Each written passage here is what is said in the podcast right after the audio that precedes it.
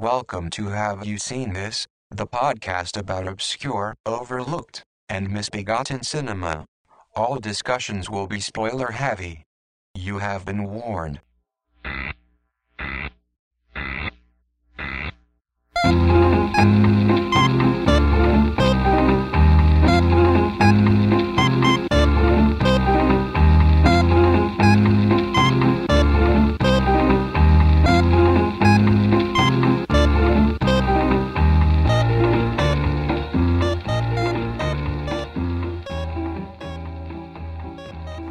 Have You Seen This? And guess who's back? I'm still at school, but I'm kind of also here. yes, it's our host in absentia, Tim Heidrich.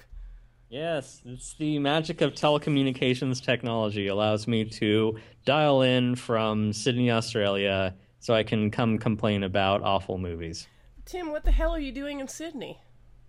I'm getting a proper film school degree because I've been kind of half-assing it this whole time. Actually, uh, he's doing it exclusively for the podcast. He didn't want to come to it with half-ass credentials, so he went all the way to Sydney. Yeah, yeah, I don't want to be like. Uh, I think that they could have done a better job on Split Second without, you know, understanding the work that went into crafting such a masterpiece. But could they have done a better job on Split Second? I don't think so. They could have done a better job promoting the most awesome movie of was it 1994 or whatever. 92, yeah. Yeah. Anyway, but I think they definitely could have done a better job on tonight's movie. 10 to midnight. Yeah, they could have done a better job by not making it. Tell us a little bit about 10 to Midnight, Tim. Uh, geez. Um, you remember when uh you were a dumb kid in the uh late '80s to mid '90s, and you lived in a small town with nothing really interesting to do, and you got like three channels on your TV because you lived out in the boonies, and so you'd be like bored on a Wednesday night, and you go to one of the two video rental places in town, but like the copies of you know, like Jurassic Park and Terminator 2 were already checked out. So you're like, well, I want to watch an action movie. Uh, and I've already seen Death Wish and like I didn't get it. But this movie also has Charles Bronson in it, so whatever. I mean, I'm not going to watch El Mariachi because it's, you know, it's a foreign movie and that's probably boring. But uh, but yeah, so 10 to midnight. I don't know. It's it's about a serial killer or something. So that's that's got to be interesting like cop hunts serial killer. Like that's that's your basic action movie premise. So let's go with that. Then you get home and you're like, this movie sucks. There are boobs in it, though, which makes it Yeah. worthwhile for any 13 year old. Oh yeah, I guess that's true. And and really, I'm not saying anything that um that I'm sure. Uh, uh, what is it? Uh, Electric Boogaloo, the the documentary about uh, Cannon films. I'm not. I'm not saying anything that I'm sure that documentary hasn't already said. But like, if you think of like a sleazy, money grubbing, um, like nobody, uh, like greasy film producer who's like, ah, I want to see the tits. Show me the tits. We need to have something with something with sex appeal. Like, you know, the basically the shitty impression that um, Mike Santa Claus does. We're just like, hey, you gotta have this. You gotta have some uh, dames with gams in it. And so it's it's that same kind of notion where where it's like, yeah, we need to make a, a movie that'll get butts and seats, and if it, we need to have it be about like a killer and a cop and have some boobs and be like, yeah, okay, fuck it, let's make a movie, whatever. Well, this movie has one gimmick, which is that the killer kills while nude. Yeah, which which in the climactic scene where he's killing all the co-eds, spoiler alert, like I can't think it like there's something unsettling about being attacked by a nude man. But it's also something that's like you didn't even bring shoes to this fight. Yeah, well, I loved when um, they have shots.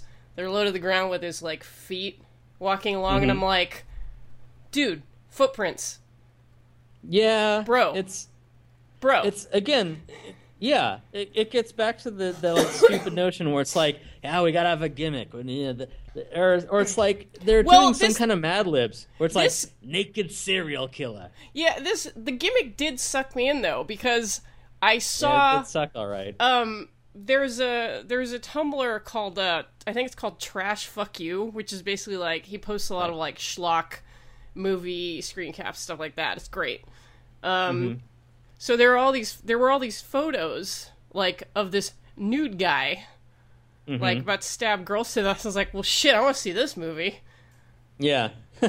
So it worked. that? the gimmick worked. I watched Well, it. then- You can, by the way, you can get it off iTunes if you're dying to see it. Um, but let's kind of re- get into some. real- Sorry, You should ahead. really see it in the in the format it was, you know, intended in that 480 VHS? 360 resolution. Yeah, yeah. I don't know. 240, babe. yeah, that's some hot That's YouTube the quality. That's the finest of resolutions. you, there's no point in scanning any more lines than that. All the information you need is right there. Exactly. But anyway, so, this is a Cannon Yeah. film from 1983, uh, 10 to Midnight. I was doing a little bit of research on it, um, and I was going to joke like, "Oh, it's directed by I am a hack," but actually, yeah, uh, it was directed by a British director, um, J. Lee Thompson. was a hack. well, he was he was a working director. He made like about right. a jillion films, and he fucking directed the original Cape Fear Okay. and uh, So- Guns of Navarone, and a Yeah, couple well- of Planet of the Apes movies. So this isn't his worst movie then? no. no. no. Well, okay. Well, hell, also, the screenwriter wrote the mag- the the Magnificent Seven. Huh. Fucking Magnificent Seven, which I admit is a really I personally believe is a really pale copy of Seven Samurai, but that admittedly No. that's a hard that's a high bar to meet. So Yeah. Well, uh, okay. I guess you can't really necessarily shit on the you know the writer or director. Be like, someone hired us to make a film, and we did our jobs. Yes, they So it's like- definitely made a film which was printed and put into cans and delivered to movie It was theaters made- across the country. It was made as a product for return on an investment, as intended, and like, well, there you have it. I mean, I, wa- just think of like, I, I just think of like a, a sleazy producer with a casting couch, like making is the one making this movie. It, it isn't made, you know, to be art, and it isn't made to advance the genre. It's just saying like, uh, people like cops. Uh, we need some violent. We need something with titties. Uh, we need uh, we need an angle. We need we need a gimmick. We need to think of something. Well, And I, so like, all I right, think serial killer. Yeah, I think it wasn't true at the time, but it's certainly true now that serial killer films are just an incredibly threadbare topic. Well, as someone who has a, a a disturbing interest in serial killers, like I can see how that would be a real problem for you, especially. Well, but this is the thing because I really I really like true crime, which is Mm-hmm. partly why I find uh serial killer movies to be so fucking stupid. I Yeah, mean, so this tedious. Yeah, well, this was based partially on um, the Richard Speck murders. Um, he killed he killed uh, eight student nurses in Chicago in the '60s. That's a very famous case. So I was kind of, and I knew this before I watched it, and I was kind of waiting for it to get to the Richard Speck part. And then when I saw that uh, the main female character was a student nurse living in a dorm with a bunch of other student nurses, I was like, okay, that's the Richard Speck connection. But Ah, honestly, that connection. Speck connection. Honestly, though, I don't like serial killer movies because they usually embroider upon the serial killer topic or mythology or tropes or whatever to such a degree that it just becomes stupid. Like I'm, Yeah, well, I'm thinking part of specifically is- of movies like The Cell, oh yeah, that is stupid. Yeah, or it's just I've- so ornate, or it's like it's, movie serial killers are always like, oh, he kill, he's going to kill seven victims because seven was the number of his siblings that were sexually abused and then killed in a house fire, and he Hey, takes a single a good movie. he takes a single toenail from each victim and he puts it in a mason jar under the full moon. You know, like Yeah. it's it's always just stupid shit like that, which doesn't, you know, which it, It's it it's doesn't. really goofy and affected, and Yeah. yeah, it, it bears no no semblance to reality, which is I think what really bothers you the most about it is that it, I mean, from a screenwriting perspective, they're saying um, we need to have like some kind of conspicuous puzzle for you know the sake of the narrative. Mm-hmm. but then the problem with that is that it bears no resemblance to reality. And it's like at what point do, does this no longer become is this no longer a film about a serial killer? It's like the serial killer is just kind of the window dressing of saying like well we need a game of cat and mouse and serial killers are the only like societal um, sort of uh, touchstone that people have you know to reference this because otherwise it doesn't make any sense. Yeah, um, or because that, I mean, because you would never find like, for example, in real life, a serial killer like say Jigsaw. Like that No. is way too fucking elaborate. That's the sort of thing that could only work in a film because again, it's a it's like that same adage about uh, you know, the difference between you know real life and you know a story is that a story has to make sense. Mm-hmm. Yeah, which In the, is in the same which is fine. Like nothing wrong with the Saw films if that's your jam, but Mm-hmm. it's just um, I inevitably compare that stuff to all the true crime stuff I've read, and it just I don't know, it just pales in comparison. I find that the best serial killer movies for me personally are the ones Mm-hmm. that hew really closely to the actual narrative, like stuff like um, I mean, I think Henry Portrait of a Serial Killer is kind of a um, an amalgam of a couple different killers, or something like Dahmer, which is actually about you know Jeffrey Dahmer, or even like or, or even Schlock, like the town that dreaded sundown. Mhm. You know, which was Yeah, based on an actual case and follows it very closely. You know, um, director cross dressing aside. Right, right. Well, you know, he's he's it was a serial killer thriller comedy is what it was about. And you know, it's just they had some broad comedy to liven it up. I'm saying this is the again the the by the numbers screenwriting angle of it. Can you tell I'm taking a screenwriting class right now? Ooh, we're all impressed.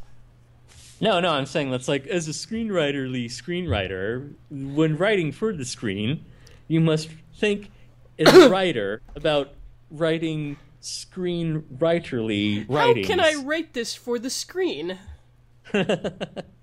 anyway, I had a point which was um, I think that Jen's problem with these uh, boilerplate serial killer movies is that they promise serial killers, but they deliver something completely different, which is a um, enigmatic killer with some like weird sort of uh, conspicuous trademarks, which is not what a serial killer would do necessarily. Right. And- well, and- actually, like most serial killers in real life tend to be almost colorless people. You know, which is why they're able to fucking do what they do for so long. The successful ones, anyway. or or you know they're like you know charming or um, sort of you know like a charming sociopath or something like that but i mean it's those things are tough to play and instead as a like to to write it it's a lot easier to to have a lot of um, i think elements that are unusual and inexplicable and then just have those work as a signifier of saying this person is a lot smarter than you know the cop and by extension the audience. Be like oh this person's got to be some kind of genius because i don't know what their plan is. And it's like well the writer just hasn't given you all the information to understand what their plan is and it'll all sort of come to pass. You can say you know it's a they're a good screenwriter and that they're crafting a good story but it it bears only a um, sort of shallow resemblance to an actual serial killer Yeah. and that I think that's where you have a problem. And that is similarly, that is why I loathe police procedurals because it doesn't fucking work like that. well, and- naturally, police procedurals have to be compressed a great deal. Um, the boring parts of police work are inevitably left out. You know, waiting for lab results, stuff like that. Yeah, but like I love that shit because it's it's that sounds more like real world problem solving to me, and that's what I find most most compelling. Because if you'll allow me to, you know, wax on about the French Connection, what I love so much about that movie is that it's it's saying you're tasked with getting drugs off the street. Go like from a dead stop. Figure out how to do that. And be like, yeah, if you're just to point at any random person, just say you get drugs off the street. Be like, I don't know how to do that. But if you're a cop and you have you know a certain set of skills and you can and you have connections and uh, time to put into chasing down leads, then you can kind of start to feel your way out and you can say okay this person leads to that person and this thing leads to the other thing. And this is kind of um, this other thing is suspicious and i can follow up on that. And so it's this really meandering path where you try to um, it's this really meandering path where one way or another you come to uh, you come to kind of find your quarry and eventually get you know the thing that you're after. It isn't just saying, well, the killer is probably the guest star in this episode, and we just need to find some gimmick that we can use to overlay some uh, uh, to, that we can lay over the um, whatever some true crime du jour so that we can moralize about it at the end. And that's what every police procedural feels like to me. It's too like neat and compact and by the numbers, and it's not dramatically satisfying. So that's so if you want me to watch like NCIS or CSI or Law and Order, I'll be like, you you can piss up a rope for all I care. I don't want to watch any of this garbage. I know better than ask you to do that. Well, good. Yeah, because Well- it wouldn't work anyway. Which is uh I, I actually have to hand it to this movie in that um the I mean there is the gimmick of the nude killer, but um the circumstances of the case in the mo- in the movie actually aren't that uh insane or gimmicky. Um Okay. you know, uh I found that they created actually kind of a believable character hmm in the the character of the killer, who by the way is played by Gene Davis, brother of Brad Davis. Uh, Brad Davis, you will know from movies like Midnight Express. Um, he died tragically young. Um, Gene Davis appeared in a favorite of ours, uh, William Friedkin's Cruising. He played Oh, a yeah. he played a trans hooker in that one, looking very gorgeous, I have to say. Some of the most beautiful women I've seen have been men. In like I the, said that. in the the shiniest like pair of tight pants and with like you know lipstick and like the whole bit. He he looks great. Yeah. he yeah, walks in heels you, better than I do. He, he could he could soak my cork anytime. But in this one, um, he plays a guy, and I actually enjoyed these parts of the movie where he's a creep. Like he approaches women and just comes on like way too strong, and like just completely creeps them out. Yeah. which I found very believable. And and um From your own personal experience. uh, well, it's uh fortunately not a common experience, but you do meet guys like this. Hopefully they're not serial killers. One hopes, yes. But um, you know, like there's the scene where he approaches the girl in the movie theater and he he's just like, "Hey, I'm just going to like sit down next to you." Hmm And like, you know, talk to you even though you clearly don't want to talk to me and like try to put my arm around you even though you're a complete stranger. Well, you realize that was to create like an unctuous alibi, though. Well, yes.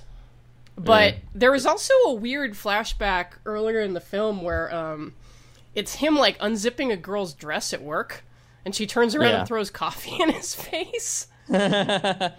It's like, wow, this. I mean, you know, uh, credit where credit is due. That tells you, like, wow, this guy's like not normal. I do. I, I guess uh, you know, despite the movie having you know no artistic merit, the thing that I did like is that there are um, they intercut like little flashes of either like the flashback of him you know unzipping that woman's dress or him thinking about the um, woman that he killed uh, like getting into her van and just like all these little moments about you know, or it's, it's him thinking about whatever it is that sets him off, or whatever it is that he gets off on, or whatever it is that's on his mind.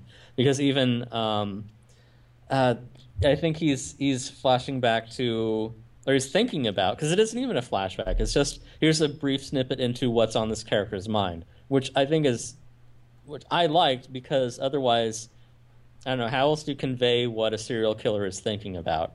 I mean, you could do it in some kind of like um, abstract, uh, like metaphorical way, but then it's like you're. It's kind of confusing to the audience because it'd be like, "Are we here? Or are we there? Or like, what's going on?" And you get into you know this David Lynch territory. But I, I like that just really quickly you see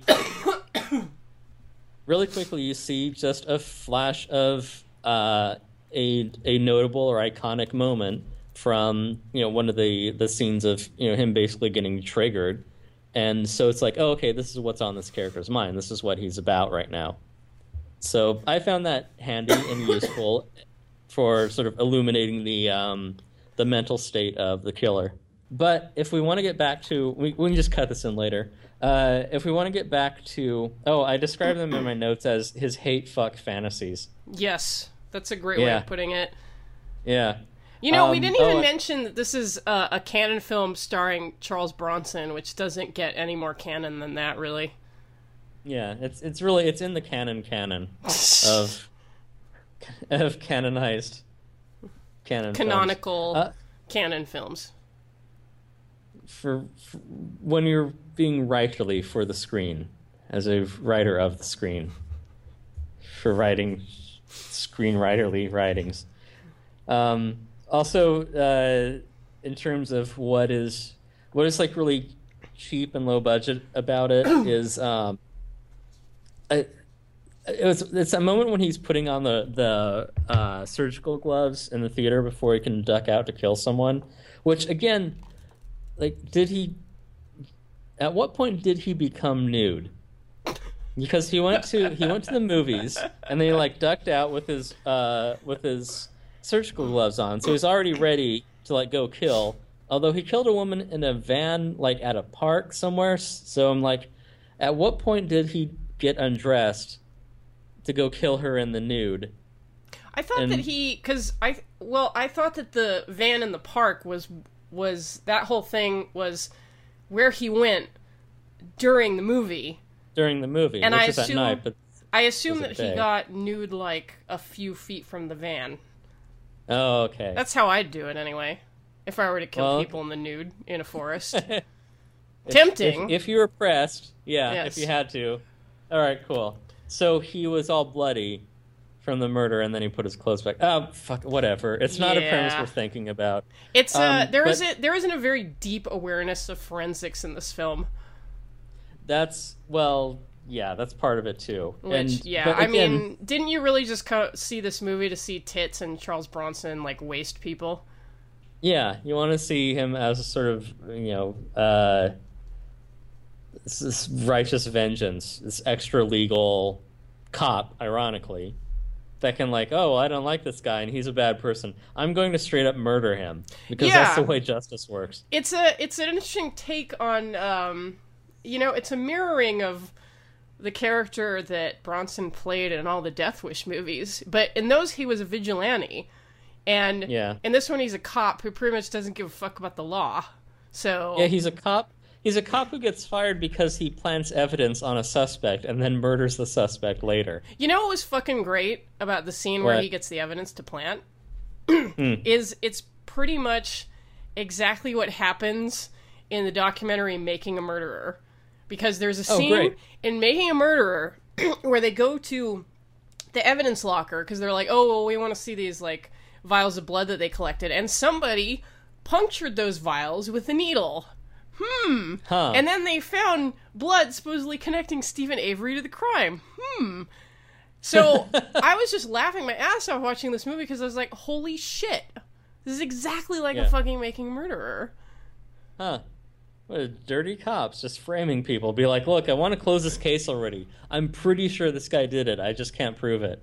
Yeah, I really like- love that's- the movie's complete contempt for due process.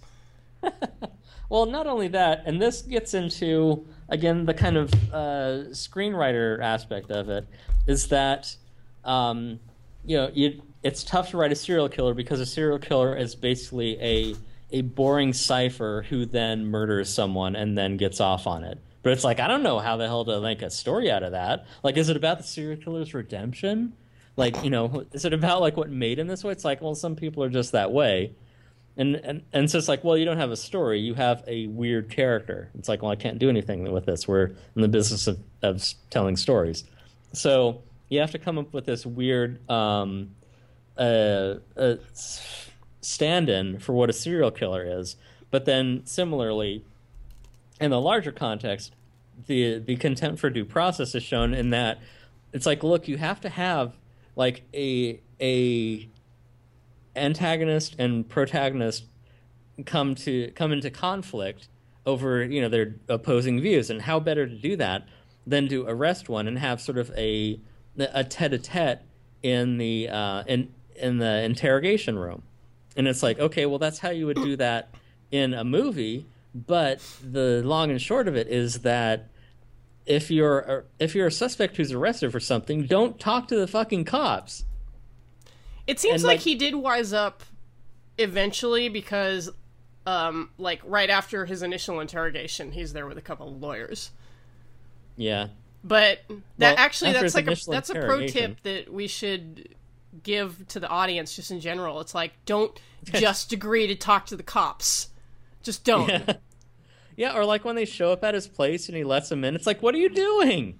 Yeah. It's like you've just given them carte blanche to fuck with you. I mean, or I like guess you could maybe like or find some way to pin this on you. I guess you could explain it away as like, oh well, he's overconfident that they don't like have anything on him, but yeah, still. And let me let me also point out um the biggest problem with uh, Okay. Bronson's character's actions in this film. So uh, basically, he and his partner, his straight-laced partner, Mm-hmm. um, are con- when they're he doesn't frame people. yeah. The the one who has actual fucking scruples but is presented as like a complete drag. I mean, really. Um Yeah. he and his partner are convinced that this guy is the killer. Mm-hmm. So, independently of his partner, Charles Bronson decides that, you know what? Like he's going to have to make this stick. He's not going to take any chances on the legal system cuz fuck Yeah. that shit. So he's Yeah, going a to get cop who doesn't believe in the legal system. Yeah, it's great. So he decides he's going to plant evidence to Right. make sure this guy like goes up the river. Mm-hmm. Okay, but his partner is suspicious. You know, he wonders what his partner was doing like during you know that time Yeah, when he- he was at the evidence lab like oh that's weird like you know the time doesn't line up like huh i wonder what he was doing so long story short his partner tells on him and Mm-hmm. uh, bronson's character gets fired for you know tampering with evidence now Yeah. because of his actions, the killer gets released and then proceeds to murder five more girls and Mm-hmm. go after Bronson's daughter. So Right. he completely fucked up. Yeah. So it's Yeah, it's it- basically his fault that all those girls are dead and his daughter was terrorized by a naked serial killer. Yeah, and that's where that's where uh, I think the story starts to diverge from the quality of you know the um, was it Magnificent Seven? What, what was the other movie? In Magnificent Seven. Yeah. yeah, yeah, that's where it tends to lose something in comparison. And like, I get that it was a you know a, a screenwriting choice where it's like, okay, well, we need to have Bronson invested in the uh, fate of this character beyond him just being a cop, and we need to have so, you know we need to have the thing where it all goes wrong, which is you know Bronson's plan of planting evidence on the serial killer to get him sent to jail, but it's like, oh well, then it turns out that you can't plant evidence on a suspect to convict him. Which is And- bullshit. Yeah, no, total Because we all right? we all know the guy's guilty. I mean, come on. Yeah, we we, saw we that saw earlier him- footage where he killed a bunch of girls. exactly. Why didn't Bronson must have seen that footage as well, right? Exactly. So, uh, fuck. So I forgot my point. So, so there's like a there's a reason from the screenwriter's point of view to say, look, we need we need Bronson to have a plan that seems airtight because it's you know the 80s and everyone cares about everyone is in favor of vigilantism for some reason. Um, but then it's like we need to make the story you know more interesting in that it's like okay, well, the perfect just plan of framing a person for um, murder didn't work. So now we now we need to come around it at a different way, but we also need to raise the stakes and be like, okay, well, now we need to make it so the serial killer is coming after him, or you know, coming after the things no, that he better loves. yet, his daughter. Yeah. Because that's why female characters exist in movies like this. Yeah, just to, To give a- the main male character a reason to do stuff. well, you know, women don't have meaning in in and of themselves. That's the problem. Exactly. Uh, no, but yeah. and to be fair, um, the the daughter is played by Lisa Eilbacher, who most of you will recognize as uh, Jenny Summers from Beverly Hills Cop. Yeah. and she she does well in kind of a really rote kind of daughter role. Yeah, Well, and, you yeah. know there is some character stuff there where it's like you know her her dad is kind of unavailable because you know he's he's he, he's a cop he loves his job, you know, and there's Yeah, kind of because he's Charles Bronson, and he's Yeah. he's like if you yeah if you just like m- like put a mustache on like a fist and had it walk in a like act in a movie. apparently Bronson had plastic surgery for this movie, and I'm like, what the fuck did they do? Did they just like take his money, put him to sleep, and then when he woke up, they're like, oh yeah, like we we gave you the works, and he looked in the mirror and he was Yeah. like, perfect. we we made him more squinty, cragged, and unemotive. like, and he's like, perfect. I can't do the Bronson voice. Nah, I didn't. I wish I was dead. They wish they was dead. Yeah, that's more a Simpsons voice. Uh, but and uh, say what you will about the actress, the thing that I found difficult is that she just kind of, and again, maybe I wasn't paying close attention because I kind of tuned out a couple of times. Uh, in that she, it feels like she just kind of shows up, and also, if Bronson like is not a particularly dynamic actor. No. And so, added to that, the character is just kind of a uh, rote lone wolf cop, and put those two things together, and uh, and his daughter is supposed is supposed to be the one who's in peril at the end. But it's like, look, if Bronson can't be bothered to emote about him caring about his own daughter. Why do I care so much about whether she lives or dies? Like we just watched four of her friends get stabbed to death, and it's like, oh no, the woman that we kind of saw in two scenes who's like a waitress or something, like they they ate at the cafeteria, and I should care about whether she lives or dies or not. I think one of the student nurses is played by um, Kelly Preston under her pre Preston surname. I couldn't pick her out, but she's in there somewhere. Uh, you know, one of them looks kind of like Pat Benatar, so she's got that going for her. But yeah, like um and see this is this is the problem with the whole um unethical cop storyline because you take a movie like uh you know like like the Death Wish films um you know mostly the first one because they were kind of in diminishing quality after that like say the first Death Wish or Dirty Harry or a movie like that these movies were made at a time when people were fearful and frustrated. Um, they perceived that correctly, I think, that you know crime was on the rise, the cities were falling apart. You know, people felt unsafe, and these movies captured that feeling, which is why they were so successful. And you mm-hmm. had these characters, you know, either Clint Eastwood or Charles Bronson or whoever, these kind of audience surrogates who were doing the right thing, quote unquote, in like yeah, a grotesquely like- unfair system. Like, you know, this kind of like Warren Court era, like super liberal, touchy feely, like, oh, well, we don't want to be mean to the poor criminals kind of thing. That was how it was perceived. So, Yeah, and that's why where- your that's why your sympathy was with these, you know, the bad cop or the vigilante because you knew that, well, you know, they're going against the letter of the law, but they're doing the right thing. You know, they're getting the bad guy. Yeah, it's the sort of thing where it's like I I'm just on the subway minding my own business, and I'm like, I just want to shoot these gang members. Uh, It's like I'm doing the right thing. Those are clearly bad people, and it's up to me to murder them. Yes, and that's uh, I believe Tim is referencing Bernie Goetz, Uh, sure, yeah, the uh, the New York subway vigilante, right, right, yeah. Not not the Sydney subway. the Sydney subway. Wait, Tim, did you kill people on the Sydney subway? Look, it's not important. Bernie Goetz, whatever you say. Um, those black yeah, we eventually came around there. Yeah. Um, but yeah, so um, yeah. Bernie Goetz. Yeah.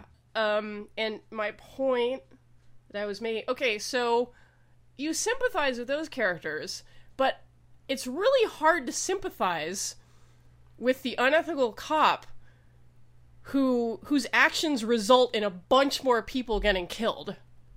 That's Yes, the like, problem with this movie. Like how are you not just inept at your job? Like there's a reason that there are rules set in place. There, Yeah. or there are laws against perjury and planting of evidence. and understandably like you know these movies are set up in such a way as to make the morality pretty black and white i mean it's not like it's it's nothing like real life where the legal system is actually a lot more complicated than people believe it to be and you know oh there are actually reasons why we have these protections enshrined in our laws and the constitution but Oh yeah. you know i'm a big fucking leftist so what the fuck do i know No, you're a constitutionalist. Oh, he believe I'm, I'm we a, have s- I'm. I'm, I'm a strict constructionist. Antonin Scalia, baby. Ugh. Anyway, that's beside the point. But Um, I feel yeah, like and I feel you like Scalia would have loved this movie. probably, I, I'm sure that yeah, I could see Scalia Like like, I could, yeah, I could see him sort of like, rocking up to a VHS place and being like, "That seems pretty good. I'm Yeah, on the side of the law. I'm a, watching I'm a that- freaking judge." uh, watching it and like slurping down like fifty oysters while he stares at the bloody tits on the screen. Well, you know, guys gotta have hobbies. Yeah, but um, I don't know. I picture him up in like a lazy boy with like you know a Budweiser and just like, yeah, you show him Charles Bronson, you show him Charlie. that is exactly what I would do if I were a cop. oh man, if only I were in charge of laws somehow. That's what I want to happen. and he later joined the Supreme Court. I don't know Purely when by accident. I don't know when Scalia was appointed. Now I don't know. now I'm Sometime around when this movie was made. Probably around like 1900 or something. Scalia when he was still a young man. Uh, oh, he Make uh, appointments, Stanton Scalia. he was appointed to the Supreme Court. bleh. He was appointed to the Supreme Court three years after this movie was made. so this movie came Oh. out in '83. He was appointed to the Supreme Court in 1986. Oh, gee, isn't it a surprise that Scalia was appointed by Reagan? I wouldn't have expected that. and um, oh yeah, and if you want to talk more Reagan, you know, nonsense, there's also the uh, mental illness angle to it. Oh Where, yeah, yeah, yeah. this 'Cause, you know, movie, this movie is that, like- Reagan era as fuck. Yeah, because even his uh, the defense attorney is saying, "Oh, well, we can probably get you an insanity plea." Just be like, let's just say this voices told you to do it, you didn't want to, but he ended up killing people anyway. Just just make up a lie, and we'll just sell that in court. Yeah, So again, it's like it's this completely like bad faith, disingenuous nature of the public defender. Just be like, hey, just use uh, insanity defense, and you'll be back out on, out on the street in no time. It's like that isn't how it works, unless say um, you're a dangerous mental patient and they close mental hospitals, and then yes, you are back out on the street. But the way it was intended to work. I don't. I don't know how you. I don't know why you're relating that to the Reagan era, Tim. What's I- what's the connection? Purely coincidental. Um, and also, which is weird in that it's a problem that is it's a problem that uh, created itself i mean for lack of a better term because if you were keeping uh, this isn't even a fucking movie podcast anymore now we're talking about reagan era conservative politics this is uh skip forward to uh this time Skip to this time code. stamp yeah uh, skip over five minutes because this is just going to be more bullshit. Um, so the it's if if uh, mental hospitals were given proper resources and funding, this guy would have been in a mental hospital for the rest of his life, as it should be. But the same person who thinks vigilantes should go out and murder people who don't fit into society is the same person who doesn't want their hard-earned taxes paying to keep those people off the streets. wait a minute, Tim. You want that guy in a mental hospital instead of in a fucking electric chair? Like, what are you, some kind of lib commie faggot pussy?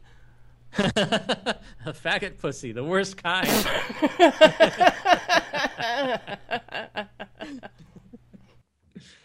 uh, yeah. So anyway, if only if only we're as simple as having someone just shoot someone in the face in front of a bunch of other cops to solve, you know, the, the problems at hand.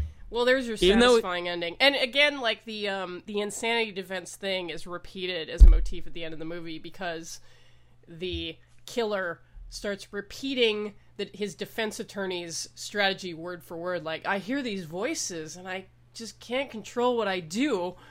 You know, Yeah. so it's like, oh my That's god, my- you have to kill that guy, or else he's gonna like kill a bunch more people. Yeah, he's totally flaunting the law. You should murder him in a sort of extra legal execution. Wait a minute. additionally Who's the bad guy here? Additionally, it should be pointed out that Mm-hmm. As much as the insanity defense captures the public imagination and to the point where people think it's like used all the time, it really Oh, yeah. isn't. It's used in a vanishingly small percentage of cases, like largely because it's so hard to get it to stick. Yeah. And uh, I think there are ex- examples of famous cases like, uh, you know, the murder of uh, Harvey Milk, for example, and George Moscone. Um, it was what they was described in the press as the Twinkie defense, um, Oh, which kind of got uh, the defense claimed that the killer I can't remember his name, but they claimed that the killer was depressed, not eating well, you know, oh, low blood sugar, like you know, he was not in his right mind, and that's why he went and shot these two people. And of course, this got corrupted in the press to be like, oh, like they said he, he killed these people because he was eating a ton of junk food, you know, which is just an example of how um, the Hey- press is hey, really I bad heard- at reporting on the law. Uh, are you saying that the press is bad at re- reporting on nuanced subjects? And also, did you read that flossing doesn't work? I, and I stopped flossing immediately. Yeah, yeah. I, exactly. I, I same normally floss 10 hours a day and I stopped cold turkey. I also read that coffee both kills and causes cancer. You know what else I found very amusing in this movie was how What? down to fuck Lisa Eilbacher's character was, and Bronson's partner was just like, "Mm, I don't know, like, what, what do you do with the lady? I have no idea. Oh, okay. Oh, yeah. There's a scene of some partygoers fucking. Well, yeah, because um, you know, and it's funny because he pulled his gun on like, you know, two complete yeah, inoffensive strangers, strangers. but yeah, But yeah, like um, you know, she's all calling him, and like you know, when he leaves her at the door, like he goes to shake her hand, she kisses him. You know, she's super into him, and he's just like, oh well, I'm, uh, I don't know, I'm just a straight laced cop. Like, ugh. it's like, dude, yeah. Stra- this is like every. people don't fuck He's like because every. fucking is illegal. Yeah, he's like every guy that I liked in my twenties. Or just like, oh, I don't know. you know, just rubbing your puss all over him. Meow, meow, meow, Feed the kitty. meow. What is the one takeaway from this fucking movie? Well, you know what my takeaway was from this movie? Okay, so this movie has a nude killer, a nude male killer. Mm. That grabbed my interest. However, every effort is made to put him behind things. So you never see the wiener. It's like lingerie, you know. It's like you. It's what you keep hidden. I submit to you that that is a Yes? fucking ripoff. Well, yeah, I I could see that. I mean, I, actually, I guess I couldn't see it because there's like the uh, arm of a chair in front of it. Yeah, there's like a bed frame, and I was like, Yeah. God damn it! speaking of speaking of uh, wieners in the movie, uh, I do like the autopsy uh, with like the fucking like the, the choice like five cent like uh, psychoanalysis uh, that Bronson gives when they're looking at the the first uh, dead chick, The one knife that got, is his got dick. killed in the. Yeah, no, no, it's- yeah, not even that. It's just like yeah, for the for that killer, the knife is his penis. Cut two. Like oh that gives me a lot to think about. You re- you really touched on a nuanced subject that hasn't been adequately explored. Like oh well hey case solved. In that case we're looking for a man with a penis. Or a knife or a penis hell i don't know. Oh man, that would have been that would be a great gimmick for a movie. A serial killer who actually has a knife for a dick. whoa based on a story by sigmund freud although you know th- well this is this gets into a whole other thing too is that okay a killer with a knife for a penis surrogate vice versa a uh, cop who is kind of a loose cannon who kills a suspect at the end why is it that seven worked and this didn't It's because uh, who wrote Seven? Was that Ah, Steven Zaillian? Oh, Andrew Kevin Walker. I don't know who the fuck that is. Fuck that guy. I don't know who the fuck he What? is, except that he wrote Well, Seven. Well, he Anyway, let's. wrote some other stuff. I know, no, no, no, I know, I know. I'm just. I'm, anyway, I'm he being did a good job with that. And the great thing is, because of Seven, I got a funny Lego meme out of it. So, You know, you know, you know what other Bronson bit I liked in this movie? what?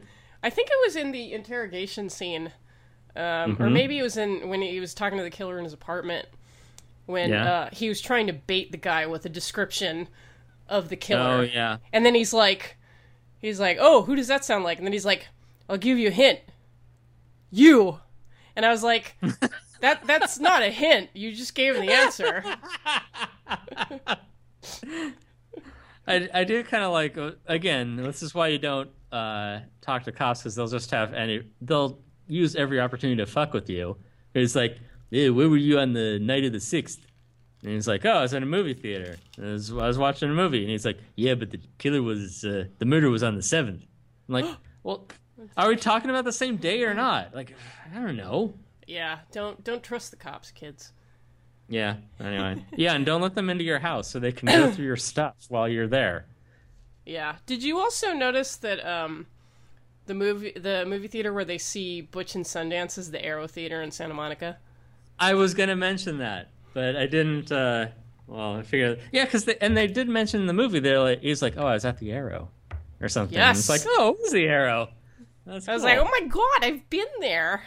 yeah. I saw Airplane there, and some Godard piece of shit. Oh yeah, we did see Airplane there. Yeah, I think I saw Lawrence of Arabia there once. yeah. Was it Mary Pickford? was it in seventy millimeter Cinerama? Uh, uh, I wouldn't have gone if it weren't, Tim. what do you take me for? I know. I don't go. I, I don't thi- go to see no Lawrence of Arabia on the big screen and no 35 millimeter. I don't know. I've That's I for pikers. I watched Lawrence of Arabia in the format it was intended on a double VHS tape. Oh. oh my god! I have to tell you about this cartoon I saw online. All right. Um, Okay. You So- do? I saw it on this guy's Twitter. I guess he draws like uh, he draws like little cartoons.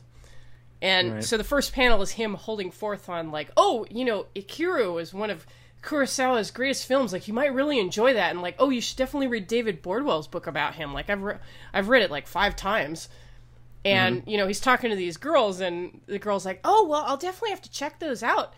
By the way, Greg, like, I've never met anyone like you. Well, bye. And then the last panel is the guy like there with his drink, and he's like, "Neither have I." I've never been to me. I've been to the mountaintop. And I was like, "Okay, motherfucker. Like, I know that my perspective as an Angeleno with a film mm-hmm. degree is is, you know, it's it's a little bit biased in this case, but." What the fuck world do you live in where like liking Kurosawa is like this totally it makes you totally like unique and special, and like Yeah, if you only know, he, if only he played the bongos too. Oh my god! I was like, I want to, I really want to punch this guy in the face. Yeah, it's like you, like- you make cartoons for a social media site Yeah, and I'm, I'm like, or on okay- a site. I'm like, okay, well, like, you know, maybe I would be impressed by a guy who told me like how much he like penned his Fenn and the work of Alan Clarke. like, let's see who's really the pretentious one here, motherfucker. Yeah, that is. And who also has trouble getting dates. that is just like quintessentially pretentious, though, isn't it? It is. I would say it's the definition of it. And I like that um these And then it's someone like they're just patting themselves on the back for how like educated or more educated they are. and even in the cartoon, like the girls say like, "Oh, I'm definitely gonna check that out." Yeah. they're interested. Like maybe you could say, "Hey, why don't you come over and we'll watch Yojimbo?" Like, Yeah. that's a really great Kurosawa film. There- But this I guess it's easier to just kind of like slosh the ice in your drink and just be like, just It's so no tough one being better than everyone. Yeah, Yeah. the the weight of the world on this poor uh, cartoonist shoulders. Yeah. Um, Also, he's like the- super into anime and video games. Who knew? ugh. So he's not that cultured. Oh, and he also said, joke. you know, I saw I looked at his Twitter feed and he's like, you know, I really think that the last time I walked out of a movie theater saying "Wow" was when I saw Avatar. okay, so he's just like a visual cortex, but he's no actual. He has no actual brainstem. That's It's like the I like the part with the colors. That's the best description of a basic film bitch I've ever heard. Where it's like, oh, oh, you're a cineast? Well, have you heard of a little director called Christopher Nolan? hey, I noticed that you made Lego figures of four great directors. Where the fuck is J.J. Abrams?